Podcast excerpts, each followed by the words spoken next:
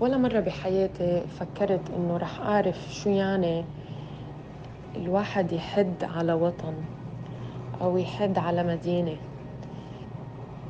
إحساس كتير غريب وطبعا إحساس كتير بشع. الواحد يفكر ب بذكرياته ويطلع على الأيام والليالي اللي عايشة بهيدي المدينة يلي كان يعتبرها من أحلى لحظات حياته. وفجأة يصير يقول بس أنا كنت بعيد كيلومترات عن قنبلة موقوتة.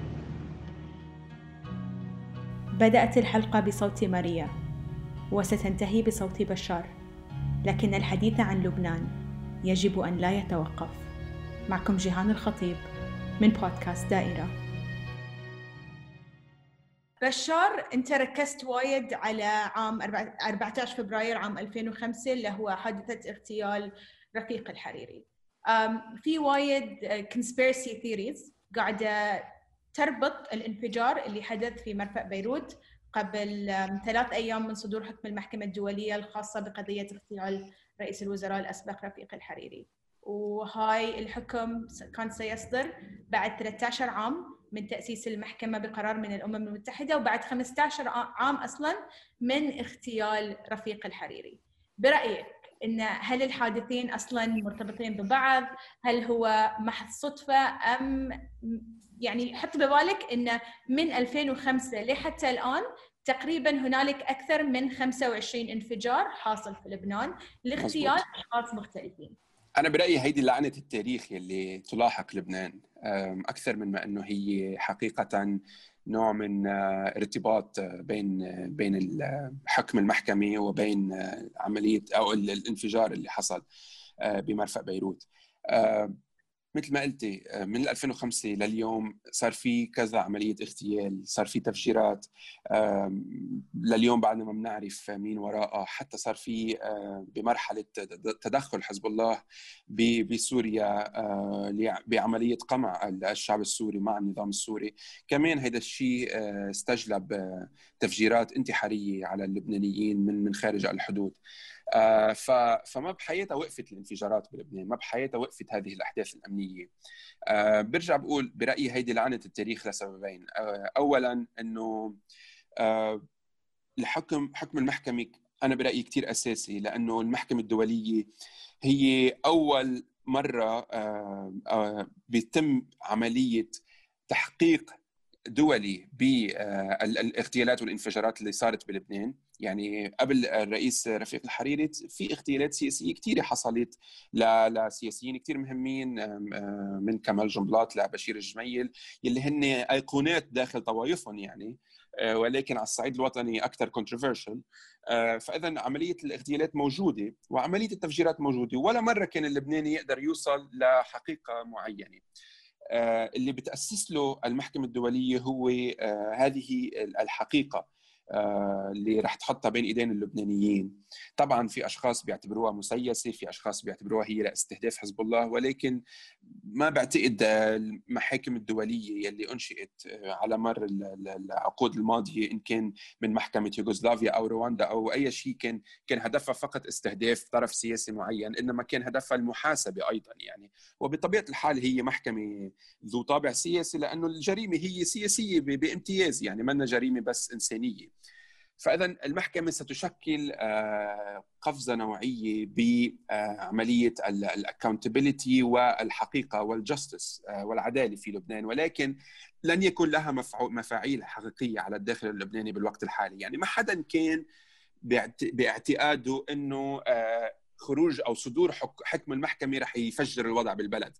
ما كان في هذا التنشن بين الأفرقاء خصوصا إنه سعد الحريري وبأسف إنه أقول هذا الشيء يعني قفز فوق جريمة اغتيال والده وجلس عمليا بجميع الحكومات إلى حد ما مع مع مع المتهمين باغتيال والده. وهذا الشيء بيرجع بيجاوبك على السؤال اللي سألتيني إياه إذا هن فعلا على خصام وعلى خلاف ولا هن فقط يعني يتحاصصون الدولة بين بين بعضهم. فاذا هيدا من ناحية. من ناحية ثانية الانفجار أنا برأيي ما ما ما دخلوا ابدا بحكم المحكمة.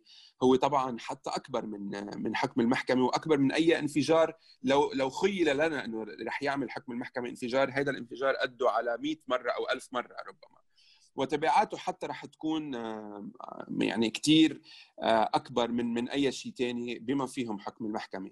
وبرأيي إنه لبنان بأربع آب دخل بمرحلة جديدة بتاريخه وبتاريخ نظامه السياسي وبتاريخ مجتمعه لأنه ما قبل أربع آب ليس كما بعد أربع آب يعني. وهذا الشيء بيت واضح عند الناس بيت واضح بكمية الدول الموجودة حاليا في لبنان أولا التي تحاول التحقيق فيما حدث وثانيا بمحاولة رسم نظام سياسي ربما جديد للبلاد. وهذا الشيء شوي مؤسف لسبب أنه اللبنانيين لهم من من أكتوبر الماضي من تشرين الأول الماضي يطالبون المنظومة الحاكمة بالإصلاحات يطالبونها بفتح قوة في هذا الجدار اللي اللي قلنا واقفين عليه سنين. اليوم لحلحلة النظام السياسي ولحلحلة الأوضاع الموجودة في البلاد وكانوا هن عم بيكابروا ومعتبرين إنه ما في شيء. وقبل قبل بيوم من من انهيار الليرة كان رياض سليمي بعده عم بيقول الليرة بألف خير وكانوا السياسيين عم بيكذبوا عم بيقولوا إنه في في اموال أموالكم ما زالت موجودة ودائعكم موجودة بالمصارف وكل هذا الحكي. فاذا هيدي المنظومة بتستثمر فقط بالكذب ومنا قادرة إنها بقى تكون على قدر تطلعات اللبنانيين ورح وعمليا بلشنا نلمس تغيير إلى حد ما على الصعيد السياسي في لبنان والمجتمع. اذا بشار لبنان هو أسير التجاذبات الإقليمية في نظامه السياسي الداخلي. لكن لنعد إلى 4 آب أو 4 أغسطس هنالك هنالك العديد من التساؤلات حول تخزين نيترات الأمونيوم في ميناء مرفأ بيروت. منذ متى وهي مخزنة هناك؟ من كان يعلم بوجودها ومخاطر ومخاطرها؟ لماذا تركت؟ هنالك بعض يعني بعض الأشخاص يقولون أن ميشيل عون رئيس الجمهورية كان يدري، حسان دياب رئيس الحكومة كان يدري، وزراء الأشغال بدري ظاهر، حسن قريطم، كلهم كلهم كلهم كانوا يعرفون. اذا لماذا غضوا الطرف عنها؟ وهل هذا له علاقة أكثر بالفساد أم بال... بال... بالسياسة؟ يعني هل هنالك تبعات سياسية. لتخزين هذه النيترات أم أن الموضوع هو موضوع فساد بحت؟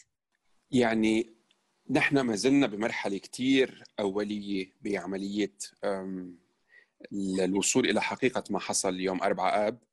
وهيدا الشيء بيعني إنه ما زلنا حتى اللحظة أمام نظريتين.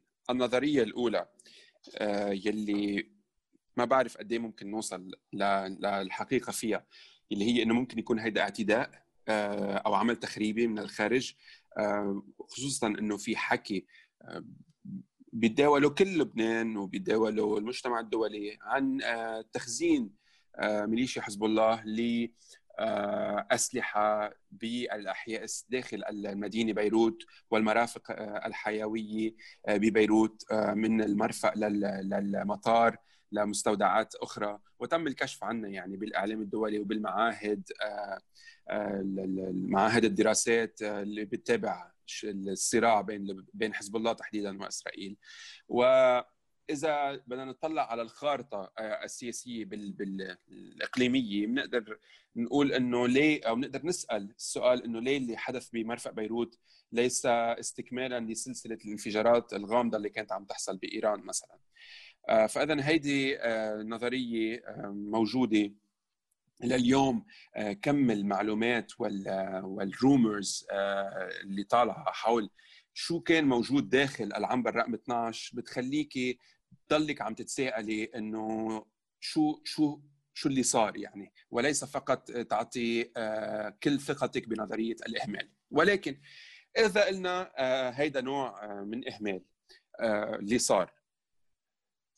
هذا الشيء بيعني إنه اولا المنظومة الحاكمة الطائفية بمختلف أطرافها مسؤولة على دماء اللبنانيين ومسؤولة أكثر على تهديم عملا أو قصف نووي شبه نووي للمدينة بيروت. لأنه حسب التقسيم الطائفي للنظام أو للدولة اللبنانية اللي حكينا عنها سابقا بقدر أكد لك إنه جميع الزعماء السياسيين كان عندهم بمرحلة معينة من 2013 بشهر 11 وقت وصلت هذه الشحنة إلى مرفأ بيروت. حتى 2020 اب 2020 وقت صار الانفجار. جميع هذه الأحزاب وجميع هذه هؤلاء الزعماء كان عندهم أشخاص بيمثلون على هذا المرفأ أو في إدارة هذا المرفأ. ولا شك إنهم كانوا على علم بوجود هذه الكمية من الأمونيوم نيتريت على بمرفأ بيروت. فاذا هن كلهم شركاء وهن كلهم مسؤولين. ولكن طبعا المسؤولية يعني بتكون بشكل متفاوت إلى حد ما بين آه، مثلا رئيس الجمهورية يلي هو بالنهاية القائد العام يعني للقوات المسلحة وبين آه، زعيم آخر يعني. وحسب آخر التسريبات وآخر المعلومات مثل ما الكل صار بيعرف كمان إنه ب 20 تموز تم تبليغ آه، رئيس الحكومة السابق حسان دياب ورئيس الجمهورية من قبل الأجهزة الأمنية اللبنانية بخطورة هذه الكمية الموجودة أو ربما المتبقية لأنه في ناس بتحكي في أخصائيين آه، جنائيين آه، وكيميائيين تحدثوا عن أنه لو الكمية بعد 2750 طن من الأمونيوم نايتريت كانت بيروت كلها تدمرت وليس فقط منطقة مار خايل والجميزة والجوار يعني. فاذا آه، المسؤولية آه، بشكل أساس هي على الأجهزة الأمنية على رئيس الحكومة ورئيس الجمهورية على الوزراء المتعاقبين آه، على وزارة النقل والأشغال اللي هي تشرف على المرفأ والمطار. إلى إضافة إلى يعني طبعا المسؤولين عن المرفأ بشكل أكثر يعني ادمنستريتيف يلي هن الجمارك واللي مسؤولة هو بدري ظاهر الموجود الآن قيد التحقيق وفي تحت يعني تحت التوقيف يعني. هيك بتتوزع المسؤولية آه، من ميل ومن ميل ثاني إذا مشينا بهديك النظرية فإذا آه، فينا نعتبر إنه حزب الله يستعمل مرفأ لبنان آه، لتخزين ربما الأسلحة وهذا المرفأ يعني هو الشريان الحيوي للبنان ولبيروت لأنه لبنان واحد من يعني واحد من نقاط الفشل إنه هو بيستورد 80% من حاجته للمواد الغذائية ولكل شيء أنت بتستعمليه من المسمار إلى السيارة إلى المكانات الطبية وغيرها وغيرها. فاذا أنت إذا كنت مسؤولة عن عملية تدمير هذا المرفأ بطريقه أو بأخرى يعني أنت عمليا مسؤولة عن عملية تجويع اللبنانيين غير إنه تم قتلهم يعني بدم بارد بهذا الانفجار. بس بشار هل هنالك ثقة بالتحقيق اللبناني؟ يعني أنت قلت it's too early to decide شنو شنو طبعا لا. بس هل هل إحنا نثق بالتحقيق اللبناني؟ وهل أصلا يعني في وايد أشياء نفس ما تقول شيدي صارت. يعني مثلا غسان حصروتي والناس العاملين في إهراءات القمح حددوا للسلطه مواقعهم وقت الانفجار بس الإنقاذ ما ما بدأ إلا عقب 40 ساعة. الحكومة. اللبنانية ما ساعدت الناس في عمليات إعادة البناء أو ما إلى ذلك. فليش الدولة وايد منفصلة عن الواقع بس في نفس الوقت قاعدة تقول الحين اي إحنا بننظم إعادة البناء بعد يمكن أسبوع ولا أكثر من عشرة أيام من من ما حصل التفجير. اولا وقتها وهيدي كرمال المستمعين تحديدا وقتها بدنا نحكي عن الدولة اللبنانية ما بقى بدنا نشوفها كدولة مركزية آه، ودولة قادرة إنما هي دولة فاشلة. وتجليات هذا الفشل يعني موجودة قدام كل اللبنانيين والعرب والمجتمع الدولي. واللي هو آه، عمليا جواب على الأسئلة اللي طرحتيها. يعني مثلا يوم الانفجار آه، تكلم رئيس الجمهورية وتكلم حسان دياب رئيس الحكومة السابق وتكلم آه، محمد فهمي وزير الداخلية السابق عن أنه عن وضع عمليا لجنة تحقيق لبنانية للتحقيق بما حصل وإعطاء النتائج ضمن مهلة خمسة أيام. طيب نحن صرنا اليوم باليوم العاشر وبعد لهلأ ما في ما ما عرفنا شو النتائج ما عرفنا ما عم بيطلع يخبرنا حدا. يعني ما في وزير عم بيطلع يحكي يعمل للشعب اللبناني نوع من ابديت إنه نحن يا أخي أو يا أختي وصلنا لهون بالتحقيقات. نحن هيدا اللي بنعرفه لحد هلأ. عم نعمل هيك عم نعمل هيك. ما في شيء ابدا. هذا على صعيد التحقيقات. والتحقيق في لبنان لم يعد تحقيقا لبنانيا أصلا. يعني التحقيق اللبناني هو مسحة آه، سمجة في وقت آه، دماء اللبنانيين ما زالت تسيل يعني على الشوارع. آه، اولا بسبب الانفجار ثانيا بسبب قمع السلطات يعني والأجهزة الأمنية للأشخاص الذين يتظاهرون بشوارع لبنان ويطالبون ب يعني المحاسبة لما حصل. هيدي من ميل. لأنه عمليا صار في لجان تحقيق دولية. صار في عندنا أربع بلدان اليوم تحقق فيما حصل في لبنان. عندك الروس الأتراك الفرنسيين والأمريكان. ال FBI بيوصلوا نهار الأحد كمان يعني تم تأكيد ذلك الخبر امبارح. فمسألة التحقيق أنا برأيي صارت دولت ولكن ليس بشكل آه، قانوني مثل ما كان ممكن يصير أو مثل ما تم تدويل جريمة اغتيال رفيق الحريري. هيدي من ميل. من ميل ثاني هذه الدولة الفاشلة آه، غير قادرة عمليا وهي مفلسة كمان يعني هي شغلة لازم تتاخذ بعين الاعتبار.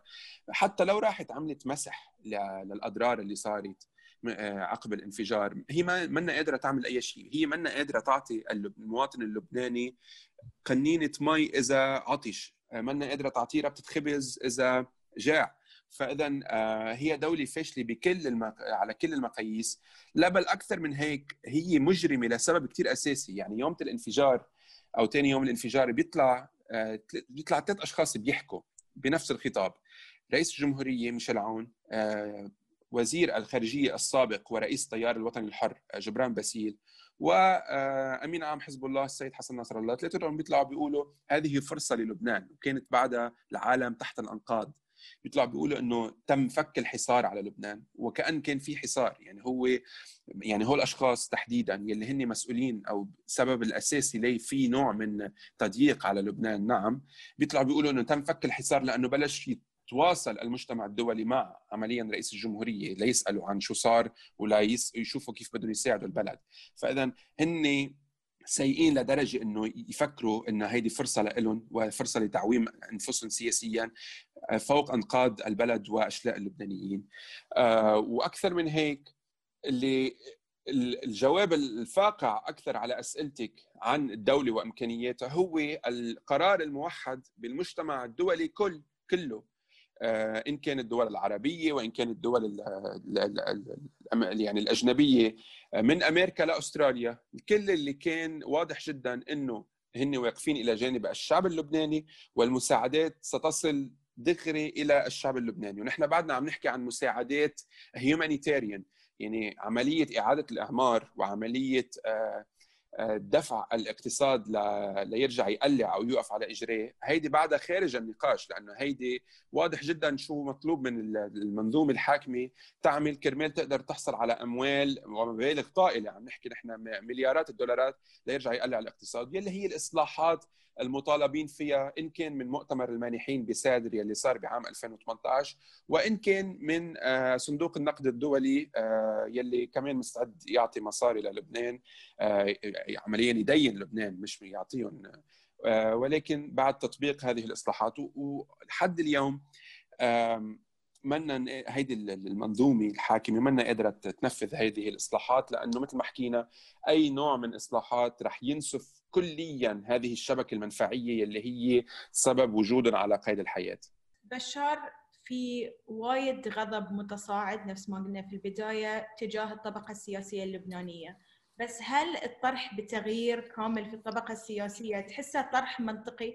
يعني هاي ناس they've been here since forever مزبوط. أنتوا الحين في يوم وليلة تبون تشيلونهم كلهم هو هو طرح منطقي نعم طرح منطقي لسبب أساسي إنه بال سنة منذ إنشاء لبنان حتى اليوم هذه المنظومة صارت مسؤولة عن ثلاث حروب أهلية مسؤولة عن اجتياح إسرائيلي مسؤولة عن حرب آه، وعدوان إسرائيلي على لبنان ومسؤولة عن آه، سلسلة انفجارات صارت وأكثر من ذلك مسؤولة عن سرقة أموال وودائع اللبنانيين داخل المصارف اللبنانية.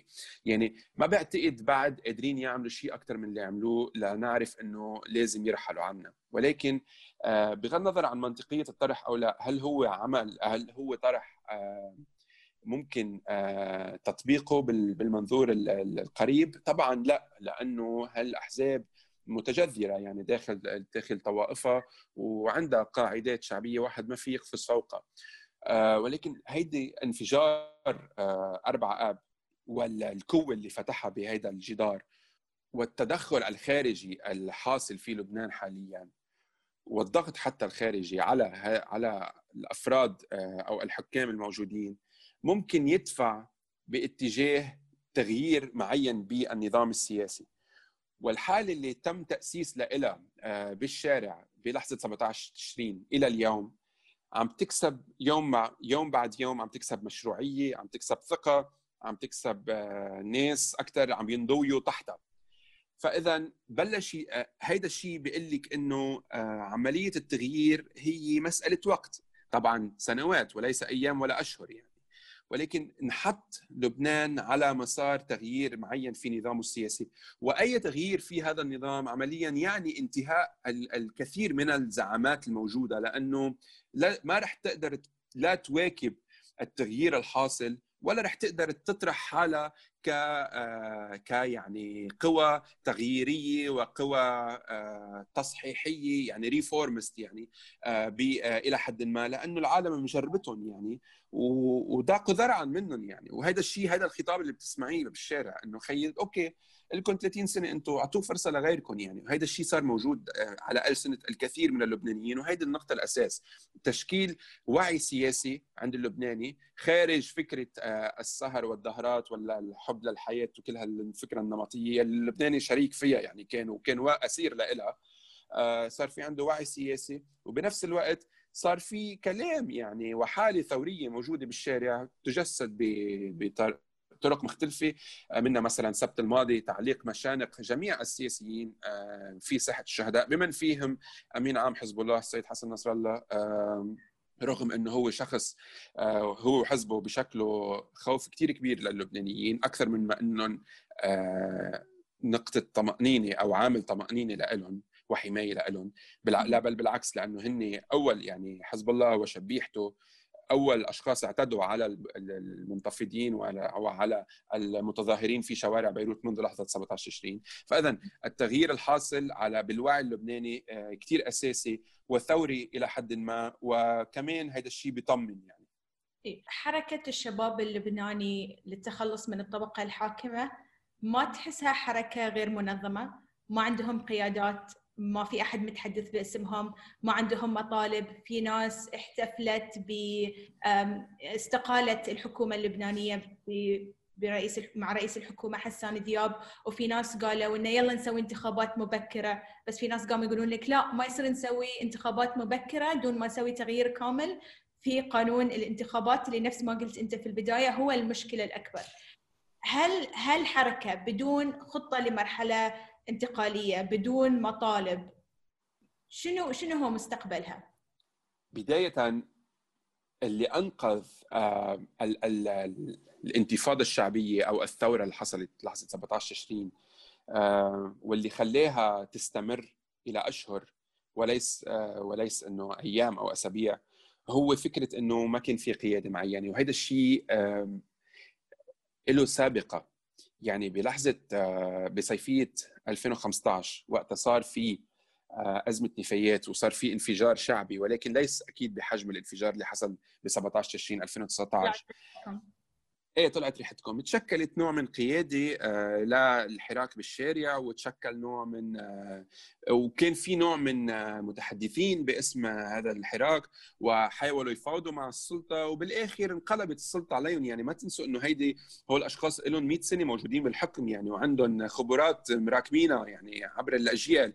فاذا قدروا ينقلبوا عليهم حبسوهم آه، ضيقوا عليهم منعوهم من السفر خسروا أشغالهم. فاذا دمروهم آه، لذلك بلحظة 17 تشرين وبالأشهر الأولى كانت خطة كثير ناجحة إنه منعنا أنفسنا ومنعنا بعض على إنه يطلع حدا آه، يقول إنه هو بيتكلم باسم الثوره وفي كم شخصية أو كم تجمع عملوا هذا الشيء وفشلوا فشل ذريع لأنه اللبناني ما بده زعامات جديدة. اللبناني بده يبني بلد بده يبني مؤسسات. ولكن بالمرحلة الحالية وباللحظة الاستثنائية اللي عم بعيشها لبنان مع وجود كم هائل من المبعوثين الدوليين إن كان وزراء خارجيات أو رؤساء دول أو غيرها أو غيرها. بيت آه، عبء كبير على النواة الشعبية يلي تكونت لحظة 17 تشرين آه، وباتت نقطة فشل ذريعة لإلهم أو لإلنا. أنا فيهم يعني وأنا مسؤول كمان عن الموضوع. آه، عدم تشكيل على القليلة حالة سياسية أو مظلة سياسية آه، تحط بروجرام آه، واستراتيجية معينة آه، تقنع فيها اللبنانيين لينضويوا تحتها ونقاط تحدث وأفكار معينة تقدر تتوجه فيها للداخل ولا الخارج. طبعا ال ال الاختلاف الحاصل في لبنان هو وحتى داخل ال يعني هذه النواة اللي حكينا عنها الثورية هو نتيجة يعني the diversity اللي موجودة بالمجتمع اللبناني. يعني نحن اليوم آه، عندنا أشخاص بيفكروا من الأقصى اليمين للأقصى اليسار. وهودي آه، لتقدري تجمعيهم على program واحد وعلى أفكار موحدة عملية كثير صعبة. فلذلك أنا برأيي يمكن مش هيدا هو يكون الحل. الحل بنشوء آه، أحزاب جديدة الحل بنشوء حركات جديدة وهذا الشيء عم ببلش يصير هلأ. آه، تعطي تاخذ مشروعية اولا بسبب عملها السياسي بالسنة الماضية آه، والثقه اللي ممكن تكتسبها مع الناس بهذيك المرحلة واليوم وتجرب تعمل تحالفات بين بعضها. من أجل آه، يعني قيادة أو المساهمة في قيادة المرحلة الانتقالية من الجمهورية الثانية جمهورية الطائف جمهورية المحاصصة الطائف الطائفيه والميليشيات إلى جمهورية آه، بناء الدولة والمؤسسات والمواطنة. مع كل هاي مع الماضي والحاضر والمآسي اللي تعيشها لبنان شلون يعيش اللبنانيين؟ يعني في تراجع للمداخيل مع مأساة تراجع الليرة اللبنانية في تردي للخدمات العامة وبعد ارتفاع في تكلفتها. شلون يعيشوا اللبنانيين من ناحية الكهرباء من ناحية الاتصالات التعليم الصحة الدواء؟ Their, their يعني their everyday life. شلون تغيرت في خلينا نقول السنة اللي طافت بس؟ يعني بعد أربعة آب وحتى قبل أربعة آب ولكن بعد أربعة آب تحديدا اللبناني لم يعد على قيد الحياة. في اكد لك هذا الشيء من من اولا لأنه الموت دخل على كل بيت آه، الجريمة دخلت على كل بيت وهزت أركان المجتمع اللبناني. إضافة إلى ما حصل يومتها آه، حياة اللبناني بآخر سنة صارت كثير صعبة. وبس ليكون عنده فكرة المستمع آه، كيف ممكن يبلش نهاره اللبناني. يعني كنا نوع الصبح أول يوم أول شيء بتعمليه قبل ما حتى تشوفي مثلا رسائلك على التليفون أو ال social media تبعك ال accounts كنا نفوت نشوف في different آه، apps انعملوا لمتابعة سعر الصرف آه، على بالسوق السوداء سعر صرف الليرة بالسوق السوداء. فكنت أول شيء بتعمليه إنك بتفوتي بتشوفي شو سعر الصرف اليوم لتعرف انت قد إيه ممكن آه، قدرتك الشرائية تكون بعدها موجودة؟ قد إيه ممكن أنت إذا رحتي على السوبر ماركت تقدري تشتري؟ والأموال اللي بإيدك قد إيه بعد لها قيمة؟ فهيدا كل يوم؟ وهي تتغير كل ساعة بلبنان. يعني هلأ هلأ ما هي إلى حد ما ثابتة ولكن بفرق أضعاف عن سعر الصرف الرسمي يعني. يعني آه، سعر الصرف اليوم حوالي 7500 ليرة للدولار بينما سعر الصرف الرسمي هو 1500 ليرة للدولار. وتخيلي أنت إنه أغلبية المجتمع بلبنان آه، يعني معاشاته آخر الشهر هي بالليرة اللبنانية في قسم صغير جدا من اللي بيقبضوا بالدولار. فاذا هذا أول تحدي، التحدي الثاني هو عمليا الكهرباء يلي بآخر آخر شهر قبل آه، الانفجار باربعة آب بطلت موجودة. صرنا عم نحكي عن ساعة ساعتين أو ثلاثة بأقصى أحوال أو بأفضل الأحوال آه، من التغذية الكهربائية بالنهار. يعني أنت حتى إذا عندك قدرة شرائية لتخزني لأنه اللبناني صار كمان عم بخزن أكل وهيدي يعني هو ب survival mode أكثر من أي شيء ثاني إذا بدك تخزني أكل بالبراد تبعك رح ينتزع لأنه ما في كهرباء. المي نفس الشيء يعني مش خصوصا إنه إحنا هلأ بفصل صيف وشوب وغيره وغيره. آه، ما في مي كفاية لواحد يقدر آه، يستعملها يعني إن كان بالطبخ أو تغسيل الخضار أو الحمام والنظافة والتنظيف. أزمة الكهرباء عم تنعكس على أزمة الانترنت بكثير محلات آه، عواميد التغذية ال signal آه كمان هيدي لأنه ما في كهرباء كفاية ما عم تقدر تغذي وفي مناطق معينة امرار عم بتغيب عن شبكه الإنترنت لأنه ما في ما في إنترنت هونيك. so هولي عم بعطيكي بس أفكار هولي الثلاث قصص الأساسية اللي بتهم اللبناني كثير أو بتهم أي إنسان بأي بقعة من العالم إلى حد ما. آه عدا عن هيك آه، الح... ما في وس... يعني وسائل يعني الببليك ترانسبورتيشن مش موجودة. البنزين وصل إنه ينفقد إلى حد آه، ببعض المحلات. بطلتي قادره تعبي سيارتك على الآخر بنزين فاذا بدك تعبي ضمن آه، كمية محددة. فما فيك تروحي غير تعملي الضروريات. إضافة إلى الانهيار الاقتصادي والاجتماعي. يعني صار في hyperinflation أو صرنا على عتبة ال hyperinflation لاسعار السلع في لبنان. يعني السع... يعني أرخص سلعة صار انضرب قيمتها ب 10 أو أكثر لأنه بنستورد كل شيء من الخارج. آه، وعدا عن هيك هيدا الشيء أثر على ال lifestyle تبع اللبناني يلي كان مثلا بس يخلص شغله يروح آه، يتغدى أو يتعشى مع أصحابه ممكن أو حتى يعزم ناس لعنده على البيت أو يروح على الناس. كلها هيدي توقفت. يعني الحياة الاجتماعية وصلت لمرحلة قبل الانفجار إنه شبه يعني مكربجة واقفة بأرضها. والشيء الوحيد اللي كان مخلي نوع من ديناميكية معينة ببيروت تحديدا هو التحركات يعني اللي كان عم بتقوم فيها المجموعات اللي انبثقت عن ثورة 17 تشرين. غير هيك ما ما في شيء موجود. العالم قاعدة ببيوتها العالم قاعدة على تليفوناتها. وإذا عندها كهرباء آه، على التي في لتتابع الأخبار ساعة بساعة وتشوف شو عم بيصير. لأنه كان عمليه آه، الأحداث آه، أو سير الأحداث كان كثير عم بيتسارع بآخر مرحلة ضمن الانهيار الاقتصادي اللي كان حاصل يعني واللامبالاة تبع المنظومة الحاكمة. فاذا الحياة كثير صارت صعبة. آه، بلبنان. ولا وكثير ناس آه، خلص يعني وصلت لمرحلة اليأس آه، هذا الشيء انعكس على ال mental health تبعها صحتها النفسية على العلاقات الزوجية نسبة الطلاق عم تعلى نسبة التعنيف الأسري عم بيعلى الهجره باتت السبيل الوحيد للبنانيين ولكن هل موجود؟ هل يعني هي an option right now ما بعتقد.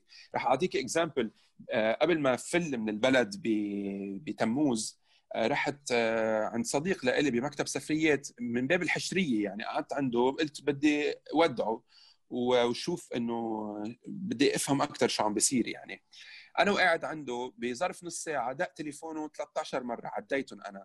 بال 13 مرة في نوعين من الأشخاص كانوا عم بيتصلوا. اولا أمهات آه عم بيسالوا كيف فين يشتروا تيكتس آه طيران آه لأولادهم لأنه بدهم يبعثون للخارج يعني بدهم يخلون يهاجروا. وطبعا هذا السؤال هو نتيجة إنه اللبناني غير قادر للوصول لودائعه بالبنك. يعني عم عم بيسألوا كيف فيهم يشتروا هذه تذاكر السفر. وأيضا النوع الآخر على إيش كثر في مزبوط في capital في capital control هيدا منه مشرع منه قانوني آه ولكن آه خلص يعني القطاع المصرفي عم بيتصرف بالتواطؤ طبعا مع مع المنظومة السياسية الحاكمة عم بيتصرفوا مثل ما بدهم. وحتى أنت لو ودائعك بالدولار أنت ما بتقدري تحصلي عليها بس بتحصلي عليها بالليرة اللبنانية. فما اللي بيصير عمليا إنك بتخسري بقيمة مصرياتك لأنه سعر صرف المصارف كثير أرخص وأوطى من سعر الصرف بالسوق السوداء. so أنت بدك تشتري تذكرة طيران بتروح بتسحبي مصرياتك آه، من المصرف على سعر الصرف اللي بيحدده المصرف. ترجعي بتروحي عند الصراف يلي هو صار بيتحكم بحياتك تشتري دولار. وطبعا هناك كمية معينة بس من الدولار بحق لك تشتريها كل شهر. فاذا أنت بدك تعملي هاي العملية على مدى شهرين أو ثلاثة يمكن إذا ما عندك access ل fresh dollars وترجعي تروحي تشتري فيهم آه، تذكرة سفر يعني. فانت أصلا من وين بدك تجيبي مصاري لانك تسافري وتعيشي بالخارج؟ ما بعرف.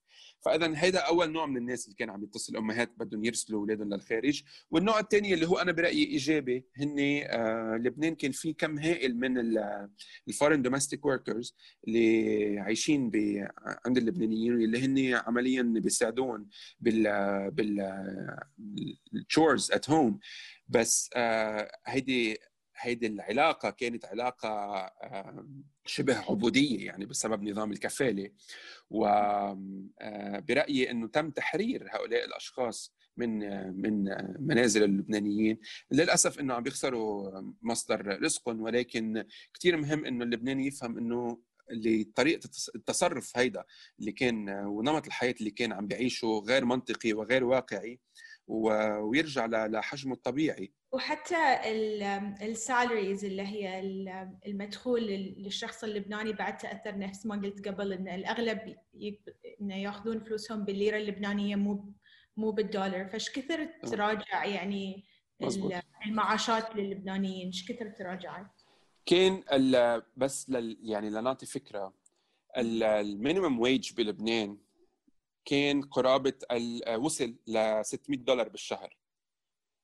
اليوم نزل هذا ال minimum wage لما يعادل ال 70 دولار بالشهر.